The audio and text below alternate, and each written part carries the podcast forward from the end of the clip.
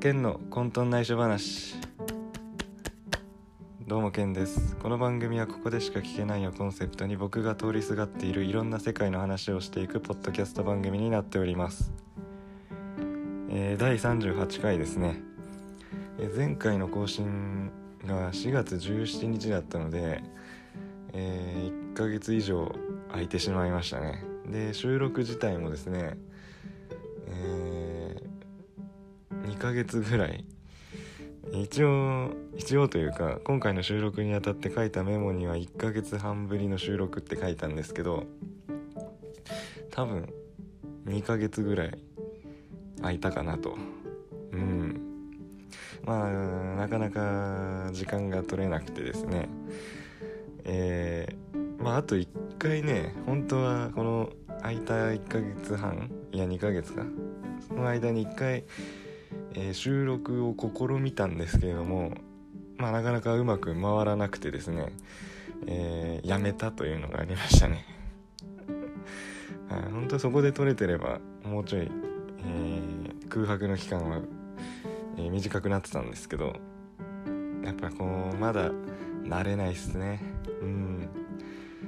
なんだこう話を回すっていうのが一人で回していくっていうのがなかなか難しいですね。喋りながらあの頭フル回転させてえーなんかこう何？流れを全体の流れをこうえー計画していくみたいな感じのが慣れないですね。うん。でそっちの方にねあの気がいってると何喋ってたんだっけっていうことになるしはい。そこら辺のバランスが難しいなと。感じております。はい、まあ、そんな、え2ヶ月ぶりの収録なんですけれども今回はまあこの空白の期間の振り返りです。なんかちょっと前にもやった気がするんですけど。はい、まあ、これからこういう空白期間の振り返りが増えていくんでしょうね。ということで今回振り返りです。はい。まあいろいろありましたよね。さすがに2ヶ月も空くと。うん。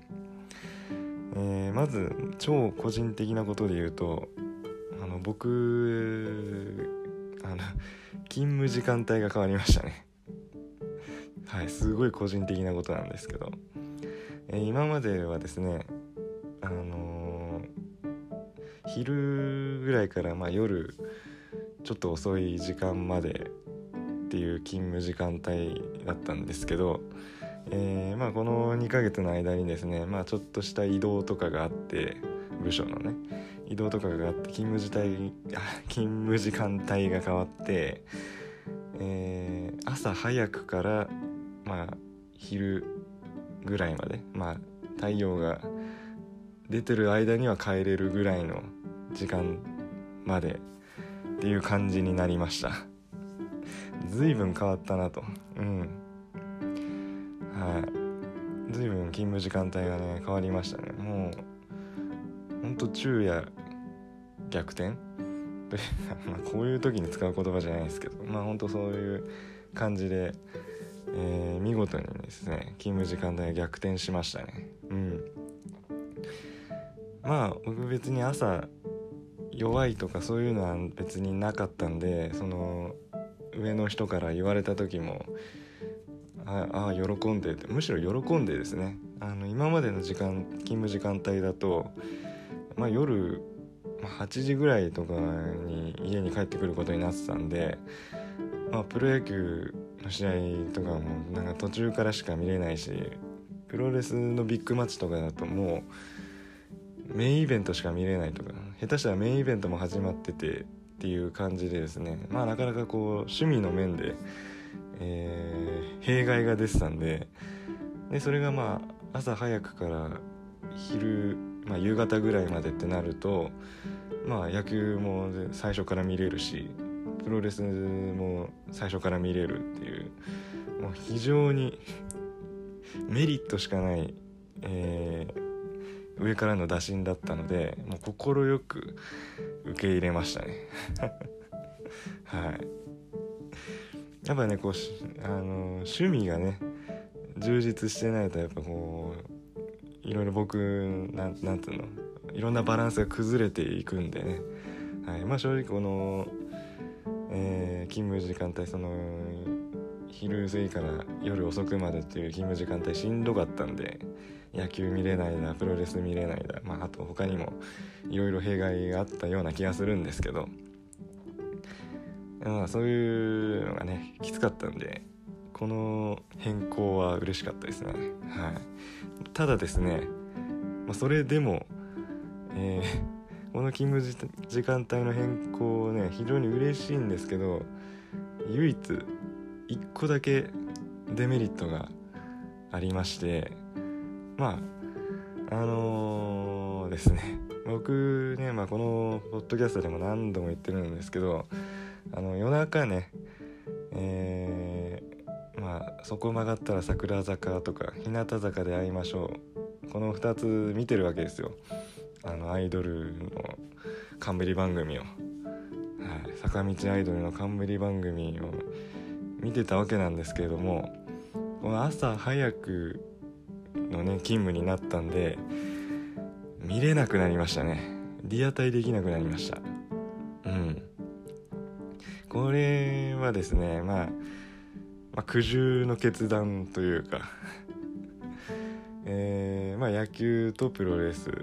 え、そして、えーまあ、坂道アイドルの冠番組。まあ、これをまあ申し訳ないですけど天秤にかけたらやっぱ野球とプロレスの方がまあ僕にとっては、まあ、大事というか、まあ、僕にとってはですね、うん。まあ、そういう判断をしましてまあまあでもねそこ曲がったら桜坂はギャオさんの方で、えー、見逃し配信いつでも見れるんでまあそこはねあのすんなり受け入れることできたんですけどまあリアタイはできないけど配信で見れるからいいかと。そこはねすんなり受け入れられたんですけど日向坂で会いましょうに関してはもう配信ないんですよ。無料で配信してるところが。はい。光 TV っていうねなんかその有料のところまあよく分かってないんですけど実際。まあ確か有料なんでえー、まあ見れないと、うん、でまあ僕いい加減買えっていう話なんですけどあの 録画するやつ持ってないんで、まあ、そこの判断でねちょっと悩みましたけどまあしょうがないかということで、えー、まあ、この勤務時間帯を選んだんですね。で はい。あのー、もういい加減買いたいんですけどね録画するやつ。でもどれ買ったらいいか分かんないです。一回ねこういろいろ調べたりしたんですけど容量がどうとかなんかいろいろメーカーどれにしたらいいんだとかいろいろ分からないことが多すぎて、えー、結局買ってないですね。なんかめんどくさくなっちゃって。そういうとこあるんですよね僕ね。もう買う時はスパッと決めたいんでなんかどれ買おうか悩むの。がなんかちょっと面倒くさく感じる時があってですね、まあ、特にこういう、えー、疎いやつ、はい、僕あんま電化製品とかよくわからないんであんまり興味もそんなにないんで。ね なのでこういう疎いことに関して悩むのが面倒くさく感じる人間なんで、はい、まだ買ってないですね。はい。うん。買いたいんですよね。絶対買った方がいいんですけど。趣味の充実を考えたら絶対に買っておいた方がいいんですけど。これは別に、えー、日向坂で会いましょうのためだけでなくいろんな、えー、ものをね、えー、見るにあたっては絶対あった方がいいんですけどね。まだ変えてないです。はい。まあそんなことがありましたと。はい。まあ超個人的なことはそのそれだけですかね。はい。で、まあ、ちょっと世の中に目を向けるとプロ野球が開幕しましたね。この空いてた間に。はい。開幕したんですけれどもえー、僕が推してる阪神タイガースはですね、えー、開幕9連敗というまさかのスタートを切りました。いやねえ。9連敗ですよ。これね別にシーズン途中の9連敗だったらまだまあシーズン途中の9連敗を経験したことないんで阪神ファンでこうがっつり野球見るようになってからそこまでの連敗はねほんと経験したことないんで分かんないですけどまだシーズン途中だったらこっちも受け身取れたかなっていうところあるんですけど開幕いきなり9連敗っていうね。1個も勝ってない中で9連敗はさすがに答えましたね。はい。まあでも本当9連敗とかまあ結局ねその後1個勝ったんですけどその後1勝15敗とかになったんかな。うん。で勝率もね1割切ってなんか史上ワーストをねあの 更新してしまったんですけれどもまあさすがにそこの領域まで行くともう落ち込むっていうことはなくてですね、まあ、開き直りというかはい。うん。なんかもうのチームの勝敗というよりかは、えー、なんだろうこれからっていうなんか期待されてる若手とか、まあ、レギュラーじゃない選手の活躍に目を向けてですねあのチームの勝敗はもういいやと。もう選手個人にスポット当てて見ていこうみたいな感じで、まあ、一種の開き直りですかね、まあ、そんな感じで野球を見てたりしてましたけどうん。まあこうなってしまったのはやっぱ開幕戦をですね8対1で勝ってたのをひっくり返されたことあれがもう全てと言ってもはい過言ではないかなと、うん、やっぱこうなんだろうな。開幕戦だからというよりかは勝ち試合を単純に落としたこと、まあ、そこが、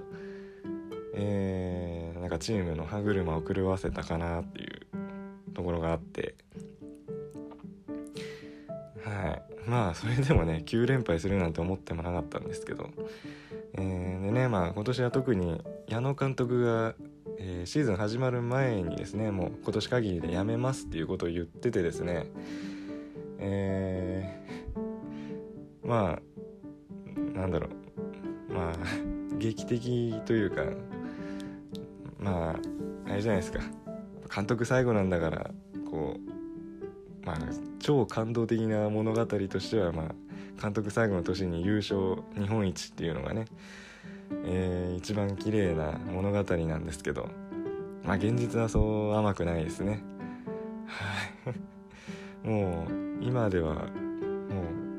今シーズン限りと言わず今すぐやめろと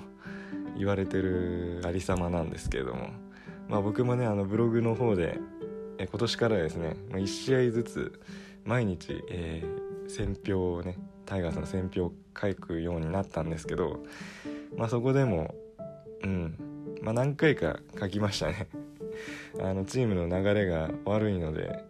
まあ、監督がなんかこうやめるなりなんなりして流れ変えないといけないんじゃないかみたいなことは書きましたけどはい。まあ本当それぐらいですね。チームの状況は良くなくて。まあ怪我人とかコロナによる離脱とかも相まってほんとどん底だったんで今はねちょっとずつえー、なんだろうチーム、まあ、本来持ってるチームの力がね出てるかなっていうところあるんですけど本当に開幕して1ヶ月はひどいありさまでしたね。うん。本当流れを変えるには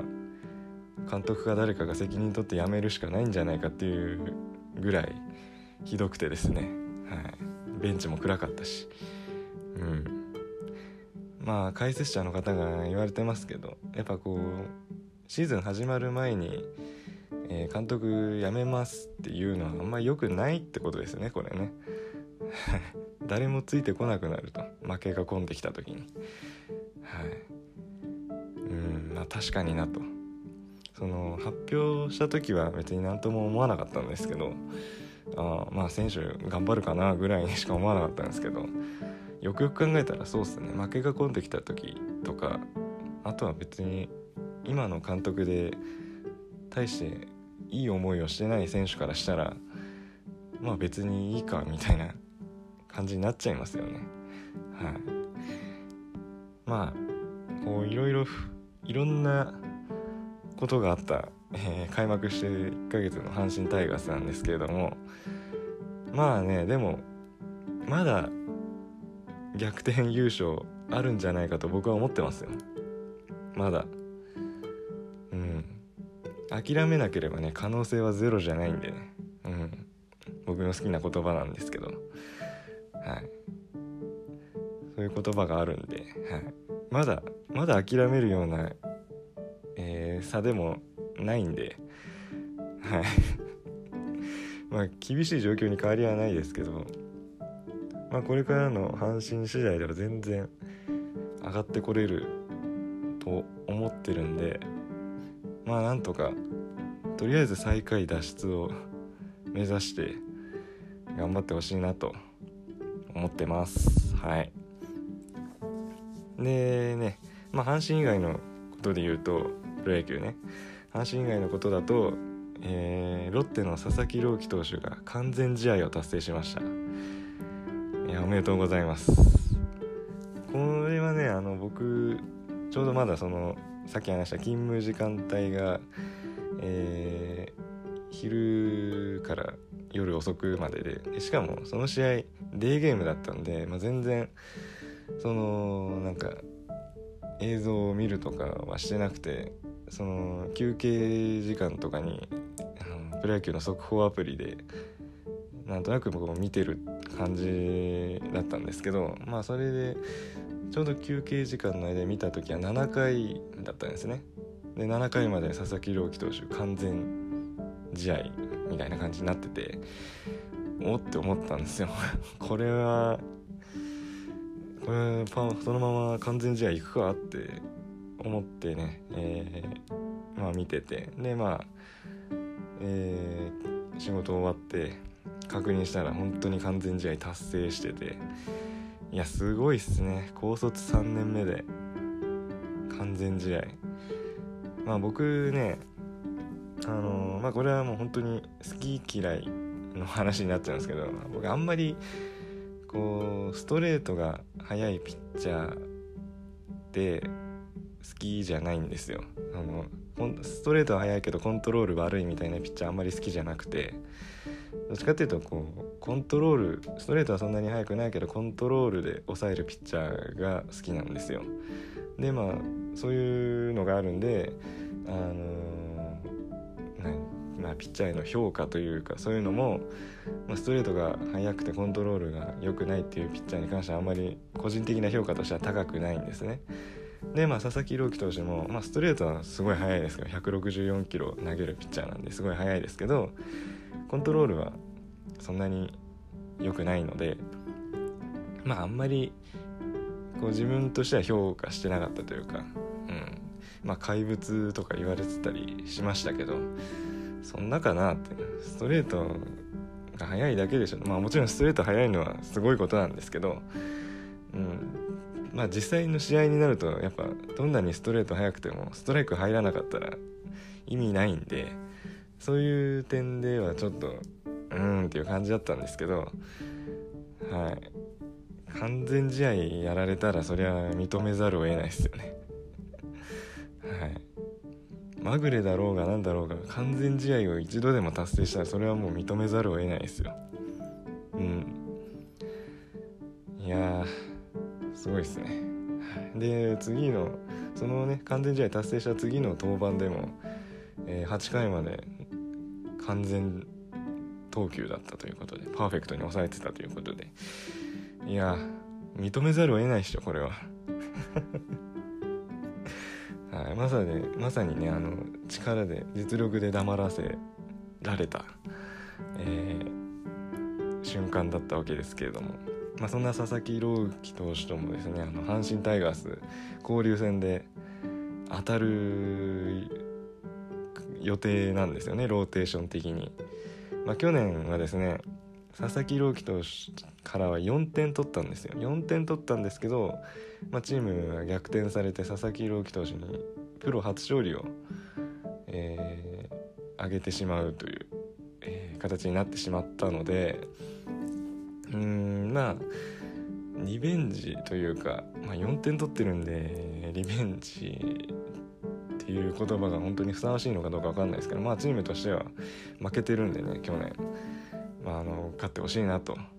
思いますね。はい。でもう一つ偉大な記録で言うとですねソフトバンクの東浜さんもノーヒットノーラン達成しました。えー、すごいですね。完全試合が出てノーヒットノーランも出てっていうこうパ・リーグがピッチャーのレベルが本当高いですね今年は。チーム防御率にも表れてるんですけどすごい今年のパ・リーグは、ピッチャーのレベルが高いなと感じてます。はい。パ・リーグ面白そうっすね。うん。まだどこが抜けてくるかわからないっていう感じ。でまあちょっと今楽天がね首位を走ってはいるんですけどちょっと失速気味なんでそこをねどこが追いかけるのかっていうところですごく面白いかなと、はい、まだうーん4位5位あたりにもまだ全然チャンスあるかなって思います、はい。まあ、セ・リーグはあの まあ阪神がねやっぱ失速失速というかいきなりつまずいて、まあ、さっきはねあの全然逆転優勝のチャンスあるとは言いましたけどあの、まあ、それは阪神ファンとしての、まあ、願望とかも含めたえー、感想であって一プロ野球ファンとして見た時にいやそれは阪神厳しいっすよ。はい。ちょっときついっすよ。うん。でまあ4位5位の中日とか d n a とかも、まあ、ちょっと厳しいかなと、うん。まあ、ちょっともうこの時点でヤクルト広島巨人まあ、これが今1位から3位までのチームなんですけど、まあ、この3チームにちょっと今は絞られてるかなっていう感じですね。うん、まあねでもセ・リーグを面白くするにはやっぱ阪神だと思いますよこれは。やっぱ今の現状考えたらどのチームも阪神相手に落とすことは許されないみたいな感じで阪神戦来ると思うんではい。やっぱこう鍵を握ってるのは阪神タイガースかなって思いますね。うん。はい。まあそんな感じですプロ野球は。で、えー、もう一個。この空白期間の大きなトピックスとしてはですね、えー、僕が毎週唯一聞いてるラジオ桜坂46こちら有楽町星空放送局っていうのがあるんですけれどもえー、まあ、そのメインパーソナリティが僕が推してる尾関里香さんなんですけれどもなんと5月いっぱいでメインパーソナリティを卒業することになってしまいました。寂しい。寂しいね、うん、いやーね。まあえー、っとですね。これねまずですね。まあこれメインパーソナリティ卒業発表したのが5月8日だったんですけど、まあ、その5月8日の放送前にですね尾関さんがあの今回の放送は最後まで聞いてほしいと、えー、いうことを、まあ、予告というか言ってたんですね。でまあ毎週ねなんかそういうなんか予告をしてるんだったら、まあ、全然何とも、えー、思わないというかねそういう感じなんですけど最後まで聞いてほしいと。やけに強調してたんでこれまさかグループ卒業発表かって思ったんですよねこれ。うん、まあ前例というか、まあ、他のグループでも、まあ、ラジオの中で卒業発表っていうのは実際あったんでこれうん、卒業発表なんじゃないかと。はい。冷や汗かきましたよね。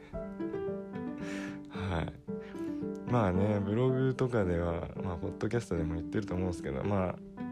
あもうかなり時間を限られてると。この尾関さんを押せる時間は、まあ、僕が知るのが遅すぎたっていうのもあってはいハマるのが遅すぎたのもあってまあ尾関さんのそのえー、まあもうアイドル7年ぐらいやってるんですかね。もうキャリアとかも考えるともう時間はそんなに残ってないよと。いう中で最後まで聞いてほしいという言葉だったんでもう勝手につなげちゃいますよねそりゃああグループ卒業発表なのかなって。でねしかもその日の番組の内容も全部それっぽかったんですよ。はい、えー、まずこの今その回の放送のゲストが、えー、桜坂46のキャプテンの菅井さんだったんですね。いやもうキャプテンが来るってもうもう卒業発表じゃんって。もうまずそこであもうほぼほぼもう9割確信しちゃって 自分でね勝手に。結局思い過ごしだったわけですけれども。まあ思い過ごしというかまあちょっとニアピンか。ニアピンではあったんですけどね。うん。でそのそのラジオの中で、えー、1曲流すわけですけれどもその曲もね、えー、バディーズっていう、まあ、桜坂のファンのことを通称でねバディーズって言うんですけどまあそれもそうだしあの尾関さんがバックスライブっていうライブの中でえー、センターをやったのが「バディーズっていう曲なんですよ。いやもう グループ卒業じゃんって。バディーズ流すってことはもうもう絶対それじゃんって思ったんですけど、えー、最後の番組の最後の最後でね発表したのがメインパーソナリティ卒業でね。いやこれもメインパーソナリティ卒業も普通に考えたらショックなんですよもう今もすごく寂しいしただあのグループ卒業発表だともう決め込んでたんで僕ははいちょっと良かったっていう気持ちになりましたね。まだ押せる時間があるっていう。はいそっちの嬉しさが正直その時は寂しさよりも上を行きましたね。ああまだ押せる時間あるわって。はい。今はねもうあのもう、えー、現時点ではあと1回しか尾関さんがメインパーソナリティの回がないので、えー、寂しい気持ちでいっぱいなんですけれどもこの5月8日の、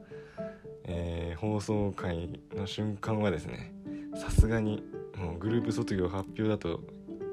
思い込んでたのでああよかったと。まだ推しを押せる時間があるよと。はい。そんな感じでしたね。うん。いやね。はい。まあ尾関さんがねメインパーソナリティ卒業してもこっち星は聞こうかなと思ってはいますけれども。まあでも尾関さんのねあの癒しボイスが毎週聞けなくなるのはさすがに寂しいです。はい。まあそんな感じですかね。はい。ということで、えー、今回はこの辺で終わりたいと思います、えー、感想だったり次回以降話してほしいネタなどありましたらブログでポッドキャスト更新しましたという投稿するのでそちらのコメント欄にお願いします、えー、メールと Google フォームもありますのでそちらもご活用ください。ということで、えー、第38回この辺で終わりたいと思います。聞いてくださりありがとうございました。